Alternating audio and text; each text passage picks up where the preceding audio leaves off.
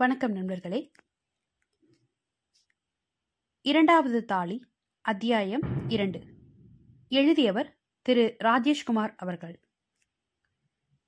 லூர்தம்மாலும் சண்முகராஜனும் பட்டை பட்டையாய் வர்ணம் தரித்த டென்ட்டுக்கு முன்பாக நின்றிருக்க மாணவர்களும் மாணவிகளும் தோளில் தொங்கவிடப்பட்ட ஜோல்னா பைகளோடு தயாராய் இருந்தார்கள். காலை பத்து மணி. சூரியன் மிதமான சூட்டில் இருந்தான். டினோஃபாலின் முக்கியெடுத்த மாதிரி மேகங்கள் பொதி பொதியாய் ஆகாயத்தில் நின்று கொண்டிருக்க காற்று தாராளமாய் ஜிலுஜிலுத்தது. காக்கியுடை ஷிக்காரி ஒருவன் ரைஃபிளோடும் கழுத்தில் மாட்டிக்கொண்ட தோட்டா மாலையோடும் ஒரு மரத்துக்கு கீழே உட்கார்ந்தான். டியர் ஸ்டூடெண்ட்ஸ் ப்ரொஃபசர் சண்முகராஜன் வயிறு இயக்கி கத்தினார். இன்னைக்கு இந்த ஹெர்பாரியம் பிளான்ட் கலெக்ஷன் கேம்போட ரெண்டாவது நாள். நேற்று சாயந்தரம் வரைக்கும் நீங்க எல்லாரும் இருபது ஸ்பெசிமன் வரைக்கும் கலெக்ட் பண்ணியிருப்பீங்க. நாம இன்னைக்கு சாயந்தரத்துக்குள்ள ஒரு ஐம்பது ஸ்பெசிமனாவது சேர்க்கணும். வரே வா! மாணவர் கும்பலிலிருந்து யாரோ ஒருத்தன் கேலியாய் குரல் கொடுக்க சண்முகராஜன் பேச்சை நிறுத்திவிட்டு கோபமாய் யாரது? என்றார். கும்பலில் மௌனம். யார் இப்ப சத்தம் போட்டது? மறுபடியும் மௌனம். ஷியாம் நீயா? இது நல்ல கதை சார். எனக்கு இந்தியே தெரியாது. நான் எப்படி சார் கத்திருக்க முடியும்? ஷியாம் கும்பலில் நின்றும் தலையை நீட்டி சண்முகராஜனை பார்த்து சொன்னான். சண்முகராஜன் அந்த கோபத்தை அப்படியே மென்று விழுங்கிவிட்டு தொடர்ந்தார். நாம் இன்னைக்கு ஃபாரஸ்டுக்குள்ள ரொம்ப தூரம் போக போறோம். நமக்கு துணையா இந்த ஷிகாரியும் வரார். அவர் உங்களுக்கு சில ரேர் ஸ்பெசிமெனை காட்டுவாரு. அதை கவனமா கலெக்ட் பண்ண வேண்டியது உங்க பொறுப்பு. ஸ்பெசிமெனை வெட்டும்போது சைம் இருக்கிற மாதிரி பார்த்து வெட்டணும். எல்லாரும் சிஸ்டர்ஸ் வச்சிருக்கீங்கல்ல? கும்பலின் முன்னால் நின்றிருந்த பாபு ஓரடி முன்னுக்கு வந்து பவ்யமாய் கேட்டான். சார் என்கிட்ட சிஸ்டர்ஸ் இல்ல வில்ஸ் தான் இருக்கு. பரவாயில்லையா? அந்த வினாடி கும்பலில் தீப்பற்றின மாதிரி சிரிப்பு. லூர்தம்மாள் சிரிப்பை அடக்க முயன்று முடியாமல் பக் பக் என்று எண்ணெய் தீர்ந்து போன லாந்தர் விளக்காய் சிரித்தாள். சண்முகராஜன் கத்தினார். இந்த கிண்டல் பேச்செல்லாம் என்கிட்ட வச்சுக்கிட்ட? பிராக்டிக்கல் எக்ஸாம்ல தீட்டிடுவேன். கும்பலில் ஒரு அசாத்திய மௌனம். மரத்துக்கு கீழே உட்கார்ந்திருந்த ஷிகாரி குரல் கொடுத்தான். புறப்படலாமா சார்? வெயில் ஏறுது. ம் இதுகளை கூட்டிட்டு புறப்படுங்க. நாங்க பின்னால வர்றோம். ஷிகாரி முன்னால் நடக்க மாணவ கும்பல் தொடர்ந்தது. அவர்களுக்கு பின்னால் கடைசியாய் சண்முகராஜனும் லூர்தம்மாலும் நடந்தார்கள். ம் நடங்க சீக்கிரம் ஷிகாரி சொல்லிக்கொண்டே வேக வேகமாய் நடந்தான். கும்பலை நடுவே வந்து கொண்டிருந்த ஷியாம் பாபுவின் தோலை இடித்தான். டேய் மச்சி சுபமதிய பாத்தியாடா? ச்சே மனச கொத்தி எடுக்கிறாடா. அந்த பிங்க் கலர் சாரியும் கருப்பு பிளவுஸும் சக்குன்னு அவ உடம்புக்கு எப்படி பதிஞ்சிருக்கு பாத்தியா? பிளவுஸுக்குள்ளார டிரான்ஸ்பரண்டா தெரியுற அந்த பிராப்பட்டைய பார்த்தாலே உடம்போட டெம்பரேச்சர் கிர்னு ஏறுதுடா. காய்ச்சல் வந்துட போகுது. டே பாபு அவ உடம்போட ஸ்பெஷல் ஐட்டம் எது தெரியுமாடா? சொன்னா உனக்கு கோபம் வந்துடும் நீ ஏன் சொல்லிடு. அவ இடுப்போட வளைவு தான் ஹேர்பின் பென் மாதிரி என்ன வளைச்சல் பத்தியா? இவளை படைக்கிறப்போ பிரம்மன் நல்ல மூட்ல இருந்திருக்கணும். பாபு சிரித்தான். டே ஷியாம் இன்னைக்கு நீ ஸ்பெசிமனை கலெக்ட் பண்ண போறதில்ல. எனக்கும் சேர்த்து நீயே கலெக்ட் பண்ணடா பாபு. நான் இவளை பார்த்துட்டே இருக்கேன். ஊருக்கு போனதும் உனக்கு அன்னபூர்ணால டிஃபன் கேஜி காம்ப்ளெக்ஸ்ல சினிமா செமத்தியா உன்னை கவனிச்சிடுறேன் நிஜமா? ஜெயவர்த்தனாமல சத்தியமா வாங்கி தரேன்டா. அப்ப சரி. ஷிகாரி போய்கொண்டே இருக்க நடந்தார்கள். சுத்தமாய் ஒரு மணி நேர நடை. ஒரு பொட்டல் வெளியை கடந்து திடீரென்று வியாபத்திருந்த அடர்த்தியான மரச்சரிவுக்குள் நுழைந்தார்கள். ஷிகாரி சொன்னான் இங்க ஆல்கே பங்கை சம்பந்தப்பட்ட சில ஸ்பெசிமென்ஸ் கிடைக்கலாம் சீக்கிரமா கலெக்ட் பண்ணணும். இந்த ஏரியாவில் ஒத்தையா திரியிற யானைங்க அதிகம். எல்லோரும் சின்ன சின்ன குழுக்களாய் பிரிந்து அந்த பிராந்தியத்தில் பரவினார்கள். சுபமதி ஆஷா சித்ரா மூன்று பேரும் வடக்கு பக்கமாய் நகர்ந்தார்கள். டி இங்க பார். ஸ்பைக்குரைக்ரா ஆஷா கத்தினாள். எனக்கும் சேர்த்த கொஞ்சம் சுரண்டுடி. அந்த செடியை பாத்தியா சுபமதி? என்ன ஃபேமிலி நினைக்கிற? ஆக்ஸ்லிஃபிஸ் ஆக்ஸ்லிஃபிடேசியே தப்பா சொல்ற. அந்த ஃபேமிலி தான் வேணும்னா கல்யாண பூசணிக்காயை கேட்டு பார்க்கலாமா?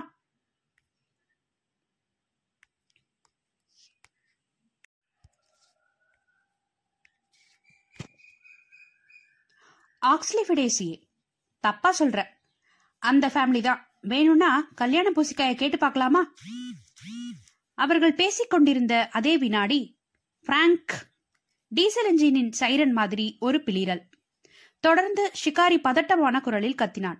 ஓடுங்க ஓடுங்க எல்லாரும் ஓடுங்க ஒத்தையான வருது மரண பயம் குப்பென்று எல்லோரையும் பற்றிக்கொள்ள திசைக்கொருவராய் பலார் என்று சிதறி ஓடினார்கள். சுபமதிக்கு இருந்த பரபரப்பில் யானை வந்து கொண்டிருந்த திசையை நோக்கி ஓடிக்கொண்டிருந்தாள். பய அலைகள் உடம்பு முழுவதையும் தடவிவிட சுபமதி பதட்டப்பட்டு ஓடினாள். வியர்வை பிரவகித்தது.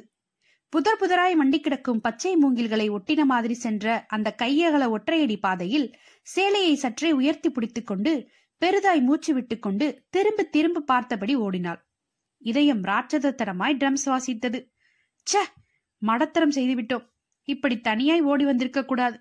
மற்றவர்களோடு சேர்ந்து ஓடி இருக்க வேண்டும். இந்த வழி எங்கே போகிறது? திருப்பி விடலாமா? யோசித்துக் கொண்டே ஓடினாள். தப் தப் தப் தப். ஒரு இரண்டு நிமிஷ ஓட்டம். மூன்றாவது நிமிஷத்தின் முதல் வினாடியில் சட் என்று நின்றாள் சுபமதி. எதிரே மூங்கில்களை முறித்துக்கொண்டு அந்த யானை தெரிந்தது. பிராங்க்! அசுரத்தனமாய் ஒரு பிளிரல் மெல்ல பின்வாங்கினாள் சுபமதி.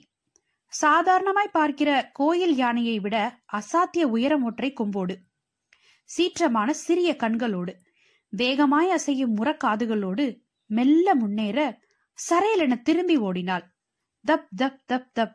ஒரு சிறிய பாறையின் மேல் ஏறி மறுபக்கம் குதித்து ஓடினாள் சிவமதி. பயம் கால்களை பின்னுக்கு இழுத்தது. கத்தலாமா? யார் பெயரை சொல்லி கத்தலாம்? ஆஷா? ஆஷா? சுபமதியின் கத்தல் நிரம்பவும் பலகீனமாய் இருந்தது. மூச்சு விட்டு ஓடுவதே பெரிய காரியமாய் இருக்கையில் கத்தினால் சீக்கிரமே சோர்ந்து போவோம் என்று உள்ளுணர்வு எச்சரிக்க ஓடுவதில் தீவிரம் காட்டினாள். பிராங்க்! யானையின் கத்தல் கொஞ்சம் சபீமித்தது பெரிய பெரிய மரங்களின் வெளியே தெரியும் வேர்களில் கால் தட்டி கீழே விழுந்து விடாமல் ஜாக்கிரதைத்தனமாய் ஓடி சமவெளிக்குள் வந்தாள் சுபமதி. வியர்வையில் ஊறியிருந்தாள். பிளந்த வாயில் மூச்சு வாங்கி சுற்றுமுற்றும் பார்த்தாள். எந்த பக்கம் ஓடலாம்? மற்றவங்க எந்த பக்கம் ஓடி இருப்பாங்க யானை கொஞ்ச தூரத்தில் ஆவேசமாய் தெரிந்தது. துதிக்கையை கோணலாய் உயர்த்தி கொண்டு நான்கு கால்களாலும் ஒரு நாய் மாதிரி ஓடி வந்தது இந்த நிமிஷம் அதன் கையில் சிக்கினால் தரையில் ஒரு சிவப்பு தீற்றல் தான் தெரியும். சுபமதி பார்வையை அலைய விட்டாள். தூரத்தில் மரங்களின் பசுமைக்கு நடுவே வெள்ளையாய் ஏதோ தெரிந்தது. வீடா? இல்லை ஏதேனும் ஃபாரஸ்ட் ஆபீஸா விருட்டென்று அதை குறிவைத்து ஓடினாள் சுபமதி. ஒரு அம்பின் வேகம். யானை அலைய குலைய சுபமதியை தொடர்ந்தது. சிவமதிக்கு சட்டென்று ஞாபகம் வந்தது. யானை யாரையாவது துரத்தினால் ஓடுகிறவர் தான் அணிந்திருக்கும் டிரெஸ்ஸை கலற்றி வீசினால் யானையின் கோபம் அந்த டிரெஸ்ஸின் மீது திரும்பி அதனுடைய வேகம் மட்டுப்படுமாமே? யோசனையை செயல்படுத்த ஆரம்பித்தாள். உடம்பை சுற்றியிருந்த அந்த பிங்க் கலர் சேலையை உருவினாள் சுபமதி பந்தாய் சுருட்டி யானையை நோக்கி வீசிவிட்டு பெட்டிக்கோட்டோடும் பிளவுஸோடும் ஓட ஆரம்பித்தாள். ஆனால் யானை அந்த சேலையை அலசியம் செய்துவிட்டு தீவிரமாய் அதி தீவிரமாய் சுபமதியை தொடர்ந்தது. பிராங்க் கோபமான பிளிரல். சுபமதி களைத்து போக ஆரம்பித்தாள். ஏறக்குறைய பத்து நிமிஷம் ஓடியிருக்கிறாள். மூச்சிறைப்பு அதிகமாயிருந்தது. வியர்வை உடம்பின் சகல சரிவுகளிலும் ஓடிக்கொண்டிருந்தது. சேலையால் மூடப்படாத மார்புகள் வேகமாய் ஏறி ஏறி தாழ்ந்து தாழ்ந்து தட். சுபமதியின் இடது காலை அந்த சிறிய குற்றுச்செடி தட்டிவிட உடம்பின் முழு பரிணாமமும் தரையில் தேய குப்பர விழுந்தாள். நெற்றியில் ஒரு காயம் புதிதாய் பிறந்து உஷ்ணமாய் எரிய ரத்தம் கோடாக கண்ணருகே வழிந்தது. அம்மா! எழ முயன்ற சுபமதியின் கண்களில் யாரோ கருப்பு பட்டையை கட்டினார் போல் குப்பென்று ஒரு இருள். ஒரு பக்கமாய் மௌனமாய் சரிந்தாள். யானை அவளுக்கு ஐம்பது அடி தூரத்தில் இருந்தது. ஓடி வந்தது ஆவேசமாய்.